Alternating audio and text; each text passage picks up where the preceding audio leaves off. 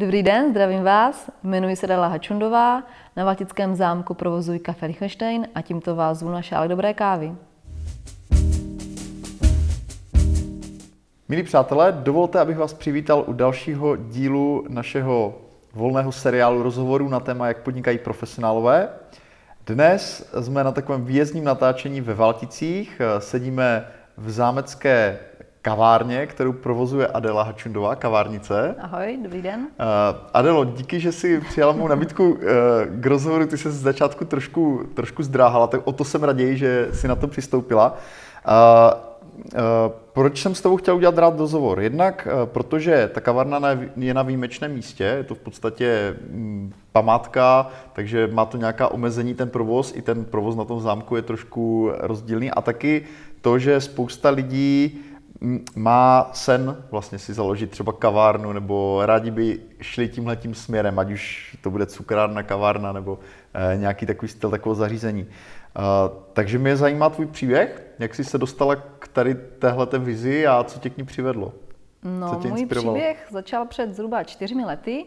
Kavárnu už mám vlastně čtvrtou sezónu, jelikož my fungujeme jako sezónní provoz, protože turisté, nebo zámek je otevřený od dubna do září, takže turisté tady jsou v tuto dobu. A celý příběh začal před teda šesti lety, protože dva roky z toho trvala rekonstrukce této kavárny.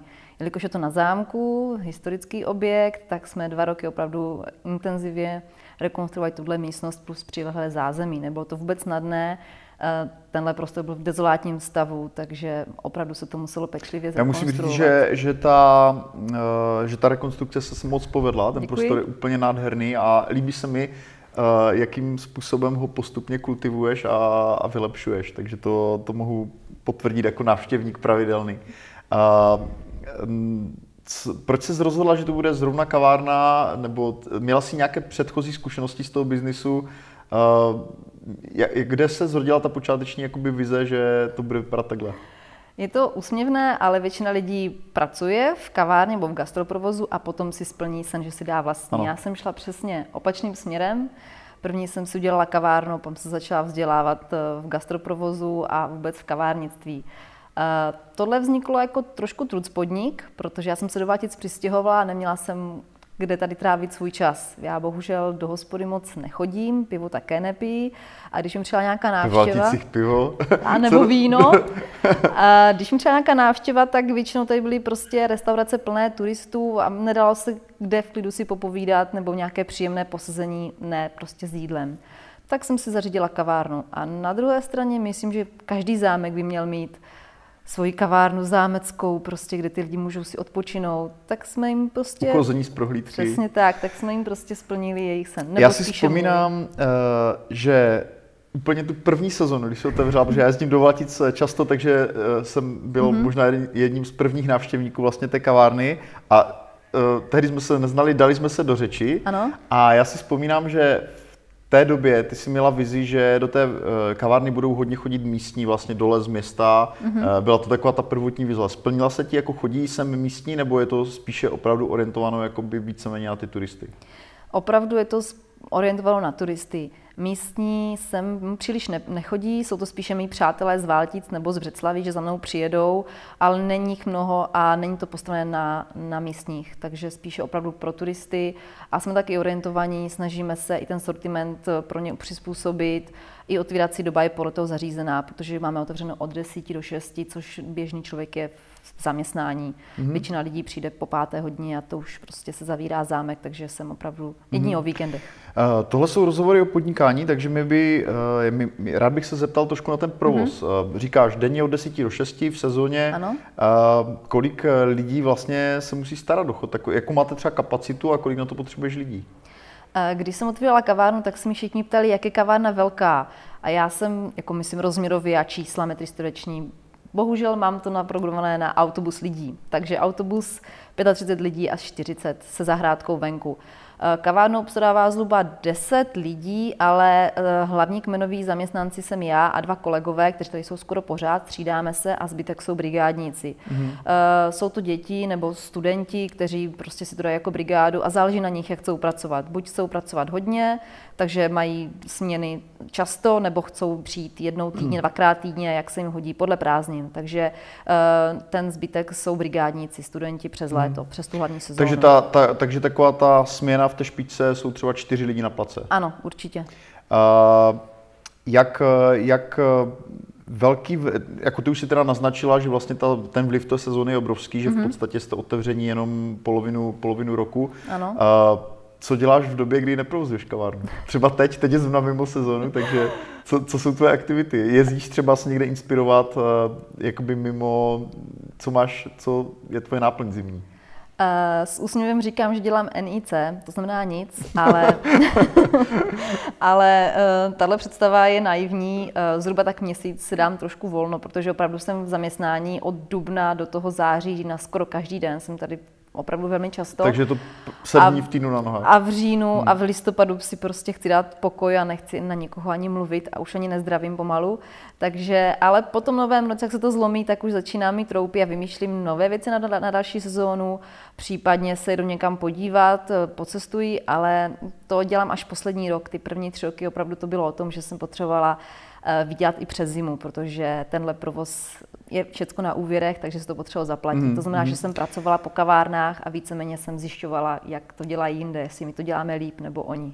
Ty hovoříš o té inspiraci, to mě, to mě zajímá, co ty třeba jako kavárnice považuješ mm. za takové jako echt vzorové, vzorové podniky, co tě třeba inspiruje, jaké kavárny tě inspirují třeba v Česku nebo v zahraničí? Je pravda, že než jsem otevřela kavárnu, tak jsem cestovala po kavárnách, dívala jsem se, jak mají zařízený interiér a hlavně bar, to mě zajímalo nejvíc. Takže u nás je to blízko do Vídně, 80 km Brno, kavárenská velmoc v České republice, Brno, Praha. Hmm. To každý ví, že tam jsou skvělé kavárny. Mně se líbí takový starý styl kaváren, prostě kde jsou pohodlné gauče, příjemná atmosféra. Eh, dnešní kavárny, ano. Kavárnu jsem neotevřela, dokud nebyly uh, gauče a wi bohužel, já jsem závislá, ale jinak mám styl těch vídeňských kaváren radši než takový ten industriální berlínský styl, ten mm. minimál, to se mi moc Tvoje nejoblíbenější kavárna v Česku? V České Kromě tvé vlastní? V České republice mm, je jich strašně moc. Teď eh, poslední dobou na každý týden zjišťuji novou, novou kavárnu. Mám to bohužel nejblíž, nebo bohudík nejblíž do Brna, kde jsou opravdu skvělé podniky, kde si můžu vybírat prostě od, od moderních interiérů po klasické kavárny. Uh, jestli můžu jmenovat, tak snad brněnské kavárny v melonovém cukru, tam jsou velmi příjemní, akorát pro mě to vyhovuje. Ještě jednou, promiň? V melounovém cukru. V melounovém cukru. Mhm. Zvláštní Děkuji. název, Aha. ale tak. Cafe Fusion, kterou vlastní můj kamarád eh, Michal Kocman, nejlepší barista jako široko daleko a fakt super člověk, ten nás vlastně učil. Eh, u něho jsem byla na školení. Mm-hmm. Člověka přemluvit, aby zavřel kavárnu a mm-hmm. den se věnoval dvou baristům, tak to byl malý zázrak, ale Michal nám pomohl hodně, takže To je, to je skvělé a je dobře, že to říkáš. Ty dobré lidi je třeba chválit neustále a, a doporučovat. Ty mluvíš o tom, že se učila. Mm-hmm. Když se na to podíváš na ty čtyři sezony zpětně, tak co jsou vlastně takové ty hlavní životní a profesní lekce, které ti to dalo? Co jsou věci, kde bys, bys řekla, že se naučila nejvíc? Zodpovědnost za své vlastní skutky. Předtím jsem byla eh, zaměstnanec, který se prostě spolehal na to, že to vždycky nějak vyjde a je tam ten šéf, který ho podrží tady prostě co neudělám, to nemám. Takže když mm, pokazím nějakou akci, máme tady i svatby, když se něco nevyvede, tak za to můžu jenom já a jdu z kůží na trh. Ten člověk se mě může kdykoliv vyhledat a prostě uh, udělat buď dobrou nebo špatnou reklamu. Takže mu záleží mi na tom, jak to všechno zvládnu. A musím to udělat sama, protože tu kavárnu mám sama mm-hmm. a zaměstnancům je to, i brigádníkům je to trošku jedno, takže když je akce, tak tady většinou chci a musím být já, protože mm-hmm. nenechám to na nikom jiném. Protože uh, já musím jméno. říct, my tady vlastně každoročně děláme, mm-hmm. děláme sraz vlastně ano. ve Valtících a musím, mohu potvrdit, že ta podpora z té, z té strany je vynikající, takže uh, nejsou to prázdná slova. Naopak, je to, je to, je to pravda.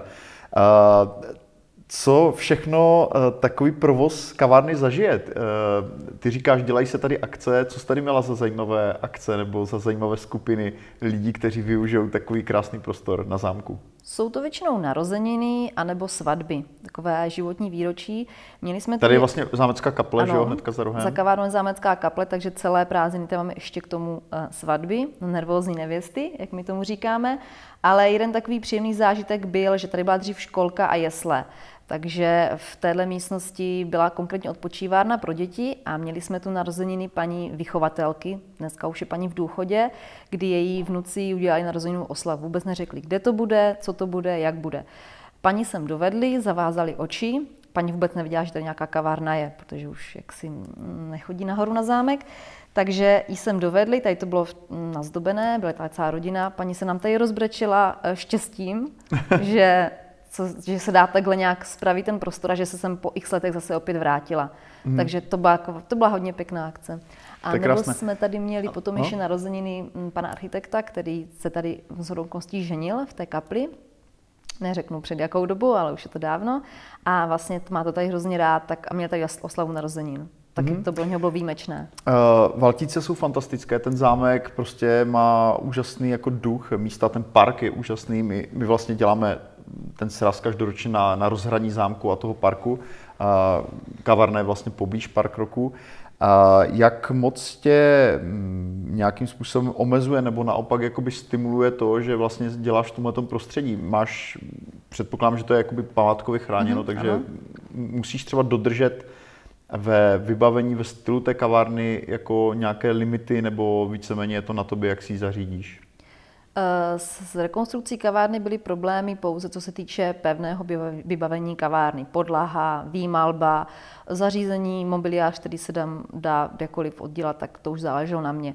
Ale drželi jsme se takového zámeckého stylu, aby tady opravdu nebyly nějaké kiksy, co se týče památkově, škardá podlaha, nějaké umělohmotné věci, teda kromě těch židlí. Mm-hmm. Ale jinak, eh, co se týče vybavení, tak je to opravdu čistě na mě. A myslím, že se nám to povedlo. Kavárnu zařizují průběžně. Co se mi líbí, koupím obraz. Není to, že bych jako účelově mm-hmm. šla jenom potom. Máš, máš tady krásné věci. Eh, předpokládám, že některé z nich byly i poměrně nákladné.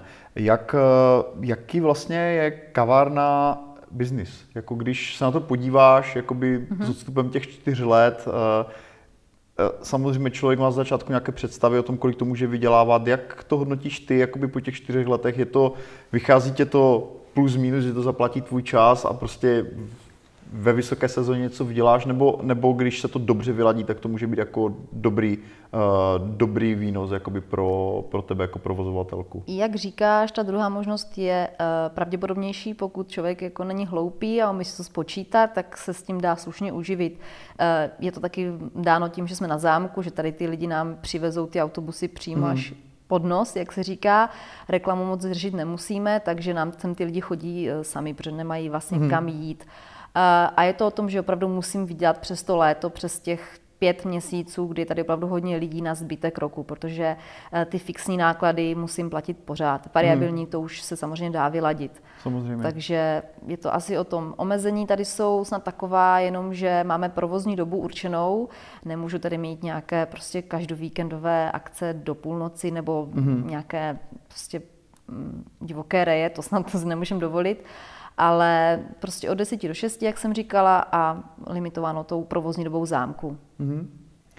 Uh, když, když vlastně se podívám na tu českou kavárenskou scénu, tak mám pocit, že existují jako dvě skupiny kaváren. Já se to dělám čistě jako, laj, jako like, jo. A jedni, kteří jakoby velice tvrdě vyžadují dodržování té, eh, té kávové kultury, mm-hmm. přesné pojmenování nápojů.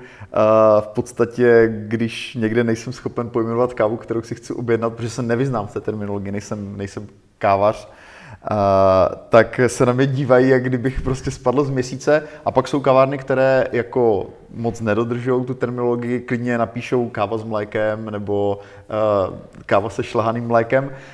Kde se řadíš ty na té škále od těch jako volných nebo re, respektive s takovým vlážným přístupem až k těm jako těm echtovním uh, kavařům, kteří vyžadují, ať hosté prostě jsou schopni pojmenovat to svoje neexistující pikolo, nebo jo, jakoby, jak to vnímáš ty tady vůbec tady tenhle ten žabomyší uh, spor, řekněme?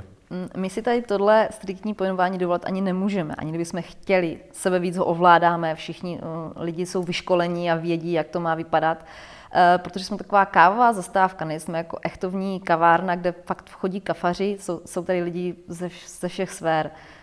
To znamená, že to jsou lidi, kteří ani moc nechodí do kaváren, jenom jdou sem, protože se jim to líbí, podívají se a jsou zvědaví.